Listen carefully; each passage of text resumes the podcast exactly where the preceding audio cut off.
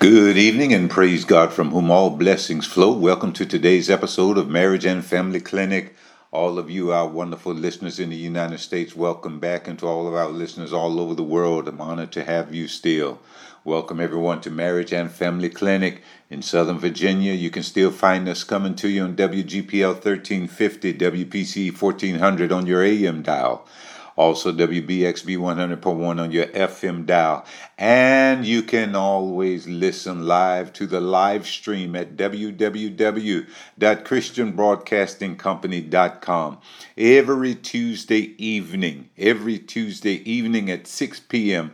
Eastern Standard Time. Just tune in to www.christianbroadcastingcompany.com. Click on that 1350 button and you can listen to the live stream. And of course, if you would like to hear this or any other broadcast in the Marriage and Family Clinic series, you can find the podcast simply by searching Bishop C.D. Hodges on iTunes, Apple Podcasts, iHeartRadio, Spotify, and Podbean. Search Bishop C.D. Hodges on any of these platforms and you'll find Marriage and Family Clinic. Marriage and Family Clinic is here to help you break down and gain enlightenment into your relationship dynamics. We hope to help you identify what makes you tick and ultimately help you repair, grow, and perfect your marriage and your family relationships. Well, last week I shared a pre-recorded interview with you. I did some months ago with my friend and my brother, Bishop James Whitaker. He's gone on to be with the Lord now. Left this life for eternity a couple of weeks ago. And I'm pretty sure that he impacted everyone's life whom he met. If you met him, your life was impacted by him. It's just that simple. He was just a go-getter. He was just a go-getter. And I'm just saying this again, not to be somber, but I'm so encouraged because the last time that I talked to him in person, he told me that he was ready to meet Jesus. And we put it in some old school language. He let me know that his ticket was punched, had his ticket in his hand, and he was ready to go. And there's no greater testimony than to be able to testify, I'm ready to meet Jesus in peace. Of everything going on, I'm ready to meet Jesus in peace. And there's nothing greater than we can hear from Jesus than to hear him say, well done, good and faithful servants. And Brother Whitaker was faithful all the way to the end.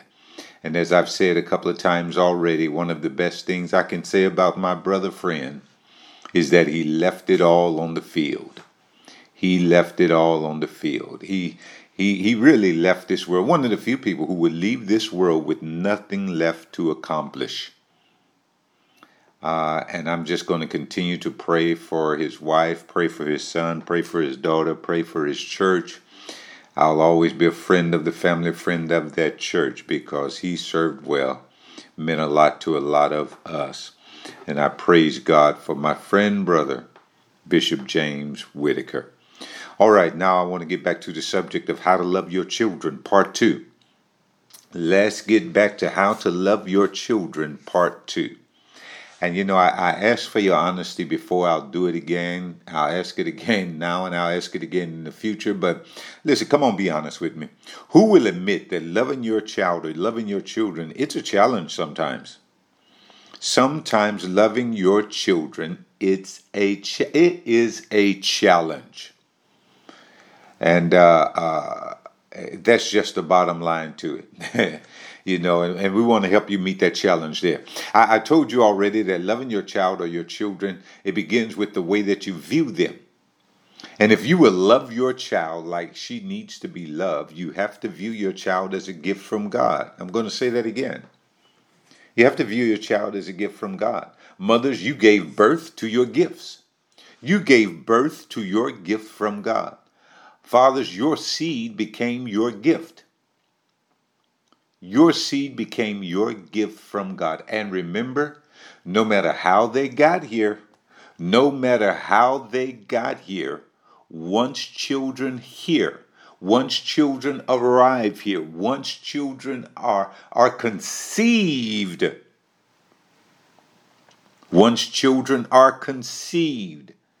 They are God's gift to us. Oh, did you catch that? I did not stutter. Once children are conceived, they are God's gift to us. Now, honestly, those gifts can be a handful. I'm going to admit here, those gifts can be a handful. And you know, last time we talked about this a couple of weeks ago, I told you how loving your child meant figuring out the way they should go. Proverbs 22:6 tells us to direct your children onto the right path, and when they are older, they will not leave it. And of course, the King James Version says, train up a child in the way he should go, and when he's old, he will not depart from it. No matter what version you speak it in, it's true anyhow. No matter what version you speak it in, it's right. It's just right. Mama and daddy, you got to train up your child in the way that they should go. And we told you, as we told you, beginning in infancy, parents, loving your child means figuring out the way they should go, the path they should take in life. There is a path of life that suits your child's personality, his knowledge, skills, gifts, abilities, talents, her passions. And you always remember, mama and daddy, always remember, mother and father, that your path may not be the right path for your child. Your path may not be your child's path.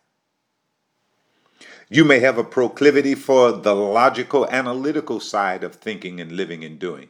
Your child may have a proclivity or disposition for the creative side of thinking, living, and doing. Your path may not be their path. Know them well enough. And I'm stressing this because too many mamas and daddies are trying to force a path of life on their child. I know what's best for you. I know what's... Do you really? Do you really? You cannot force a path of life on your child. It's only going to make them rebel. And it's going to take them a long time to get to the place where they need to be.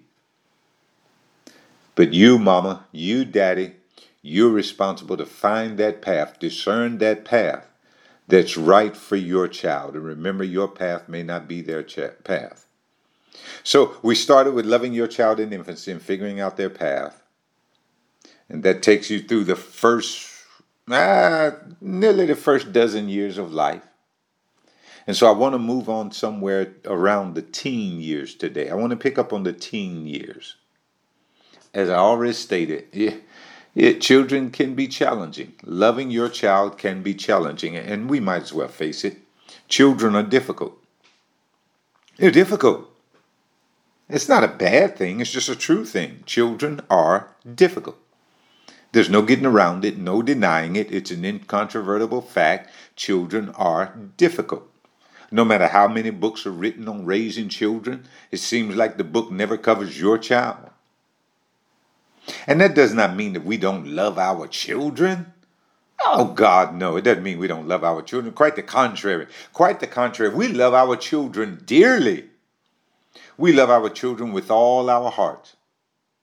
We love our children with everything in us. And any parent that's anywhere near decent, would do just about anything for the good of their child or their children. You know, for these children who, for these parents, these mothers and fathers who lock their children in closets and chain them underground and in the basement for years at a time, those people are filled with demons. That's craziness. That's foolishness. They're not right in the mind. You can be a deadbeat dad, but still care about your child. So we love our children, and children being difficult does not mean that we don't love our children. It just means that children are difficult. They're people. They're coming into their own. They have to come into their own. And so we're going to do anything for them, but be that as it may, it just doesn't change the fact that children are difficult. And for so many of us, those teen years presents the biggest challenge. The teen years presents the biggest challenge. And quite honestly, mom and dad, you know, I know I'm talking about how to love your child, but quite honestly, again, my heart goes out to teens. My heart truly goes out to teens, because by the time they become teens, many of them are still trying to sort out childhood trauma, pain, and disappointment. By the time your child becomes a teenager, they're still trying to deal with the leftover emotional energy of things that happened to them in their childhood. By the time they become a teen, they're still trying to process. They're still trying to get this thing together mentally, psychologically, emotionally. They're still trying to figure out some things that happened to them while they were little children. Still trying to process it. And for many of our teens, by the time they're 13, 14, and 15 years old, for many of them, the childhood trauma, pain, and disappointment have made what seems to be an indelible mark in their minds and in their hearts. It just seems like it has marked them. Or if this is not your child, you ought to be on your knees daily thanking God. If this is not your child, number one, you ought to thank God because it wasn't them. And number two, you ought to thank God for knowing you well enough not to put that on you, because you probably couldn't handle it. But for so many of our teens, the childhood trauma, pain, and disappointment has made what seems to be an indelible mark in their minds. And some of us mothers and fathers, we found out in the child's teen years that they're angry at us because of some things that happened in their earlier years. Wave your hand at me if you found that out. Your teenager is angry because of something that you said or you did when they were 5, 6, 7, and 8 years old. And you're just now being clued into it when they're 15 and 16. Oh my goodness. They take all of this. Teens take all of this into the period of life that's instinctively about your image and being accepted in the group. Wow. You want to know why my heart goes out to teens? Because number one, by the time they become teenagers, they're still trying to sort out childhood trauma, pain, and disappointment. My heart goes out to teens, number two, because they take all of that.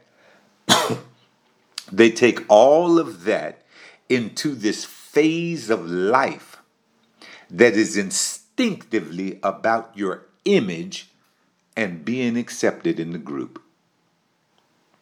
And for some of our teens, it's the perfect storm. It's the perfect storm. You take a child whose self-image is already suffering, and then you thrust that teen into a social setting that places too much emphasis on the self-image. Oh yeah, that's a perfect storm. Combine those variables with their already emotional, immature state, the changing hormones. My God, you're going to have a hot mess on your hands. You wonder why the teen years are filled with turmoil, tumultuous.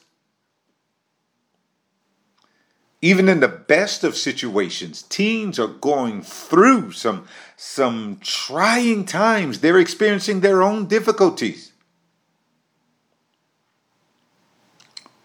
And it can turn into some pretty tricky and some dicey, some difficult situations for mothers and fathers as well.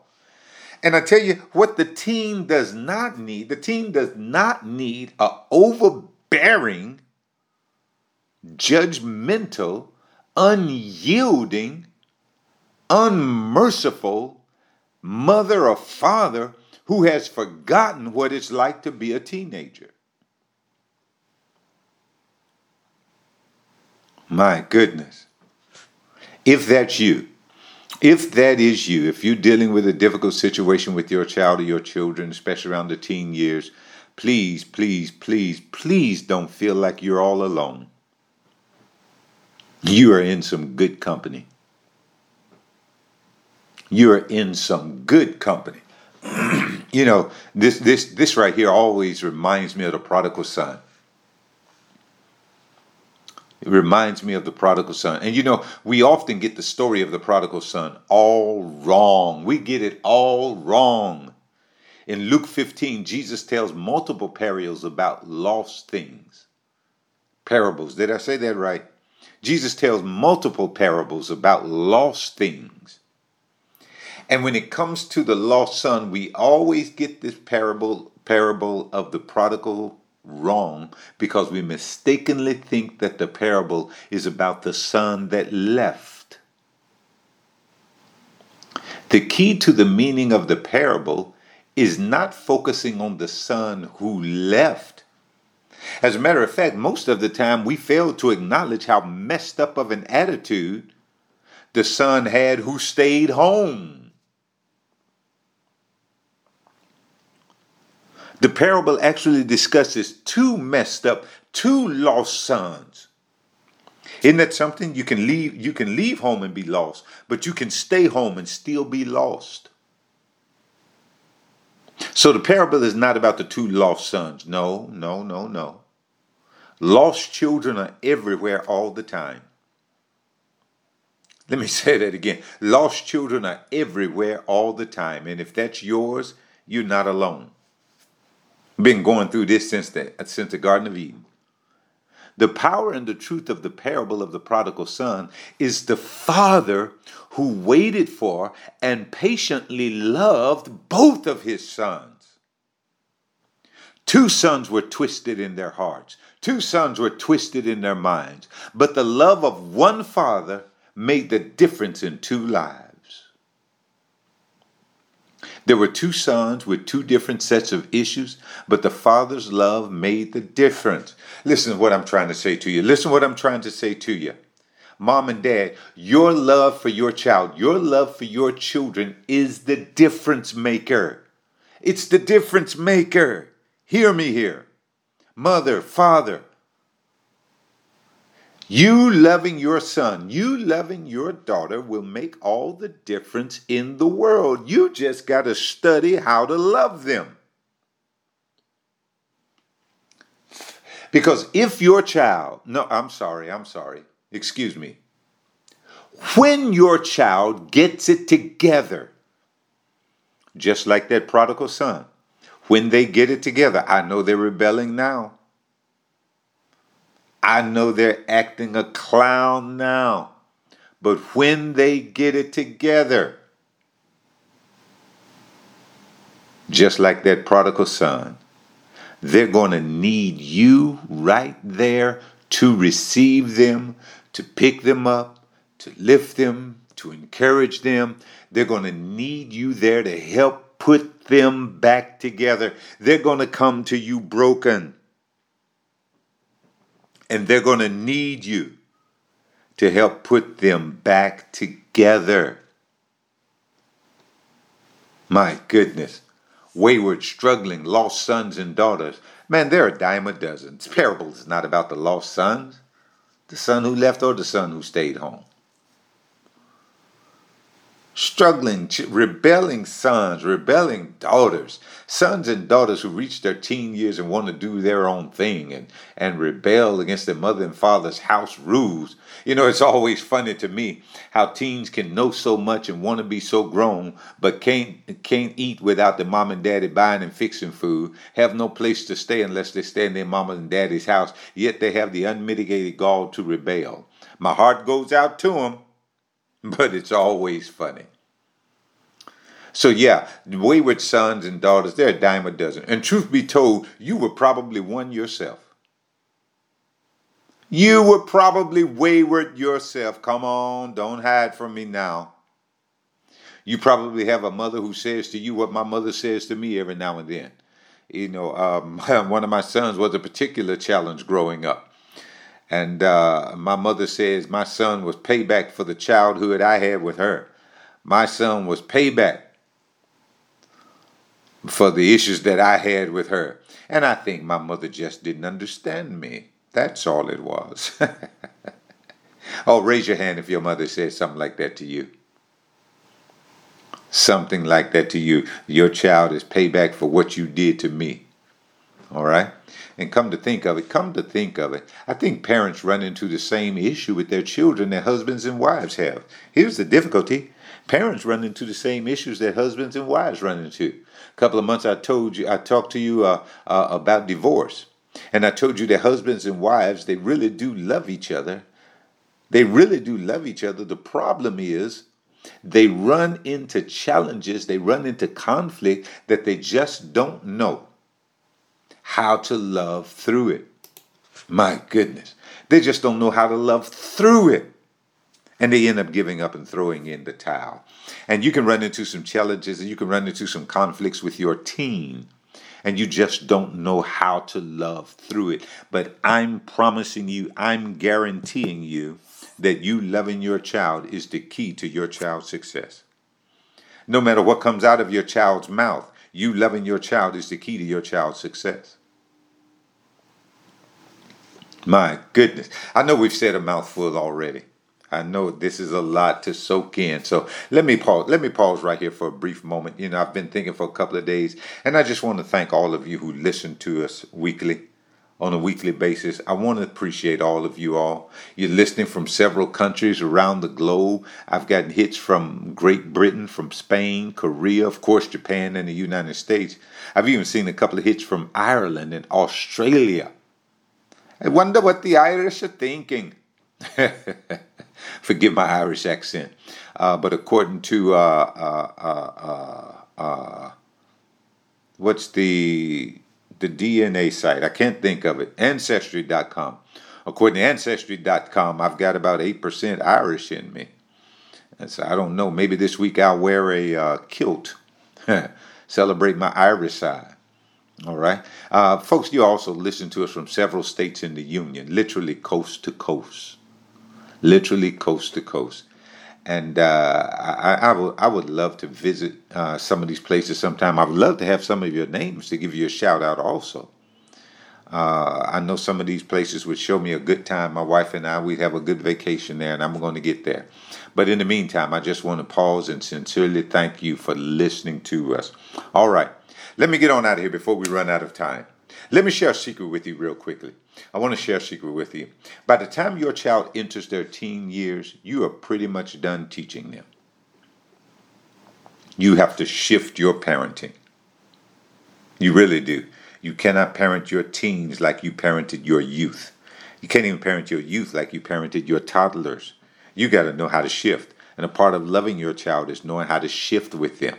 Knowing how to give them latitude, how much latitude to give them at any given time. You've had all those preteen years to make your impact, establish your influence, establish yourself as your child's champion, your child's hero. You've had all those preteen years to do that.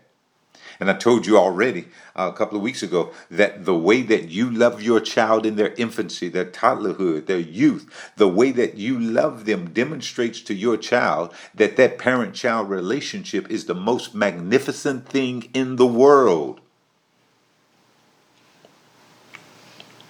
So if your child goes off the rails in their teen years, if your child happens to rebel in their teen years, no matter what or how your child does in their teen years, if you have loved them the right way, they will find their way home because they know the parent-child relationship is key. It's awesome. There's nothing like it. It's magnificent. It's their security.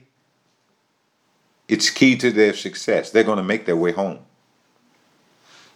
And listen to me now, because this is critical because, as I told you a couple of weeks ago, in those teen years, you're not doing as much teaching as you are reiterating, you're reminding, you're revisiting, you're rehashing, you're even reinforcing. You're just not doing as much teaching.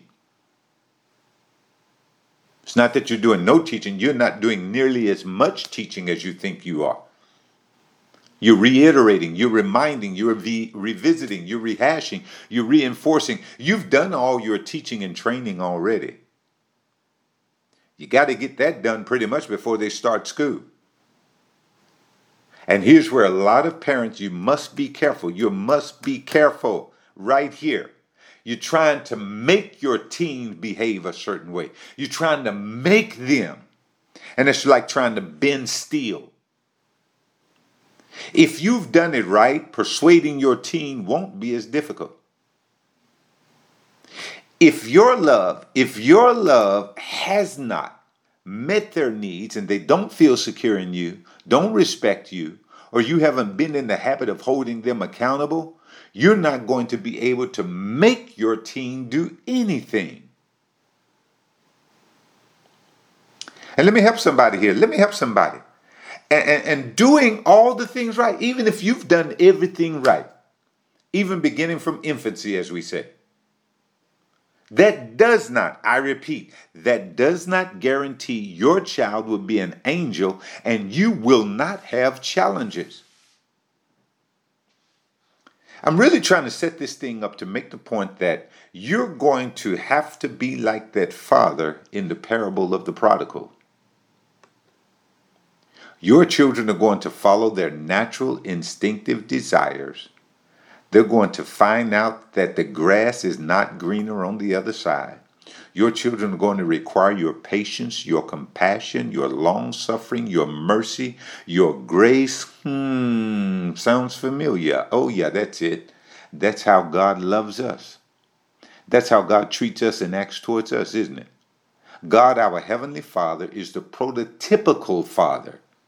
He gets it right every single time.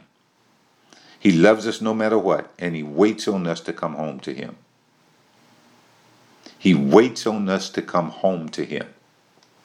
I'm really trying to make the point that by the time your child reaches their teen years, you have to shift into a parenting style whose love waits on the child to come home.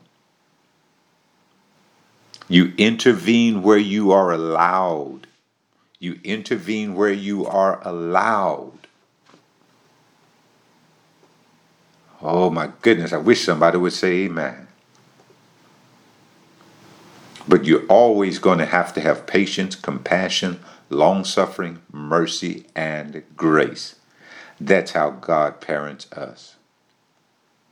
But in the midst of it all, don't get me wrong now. Don't get me wrong. In the midst of all of this, one thing you never do, you never, ever, ever stop holding your child accountable.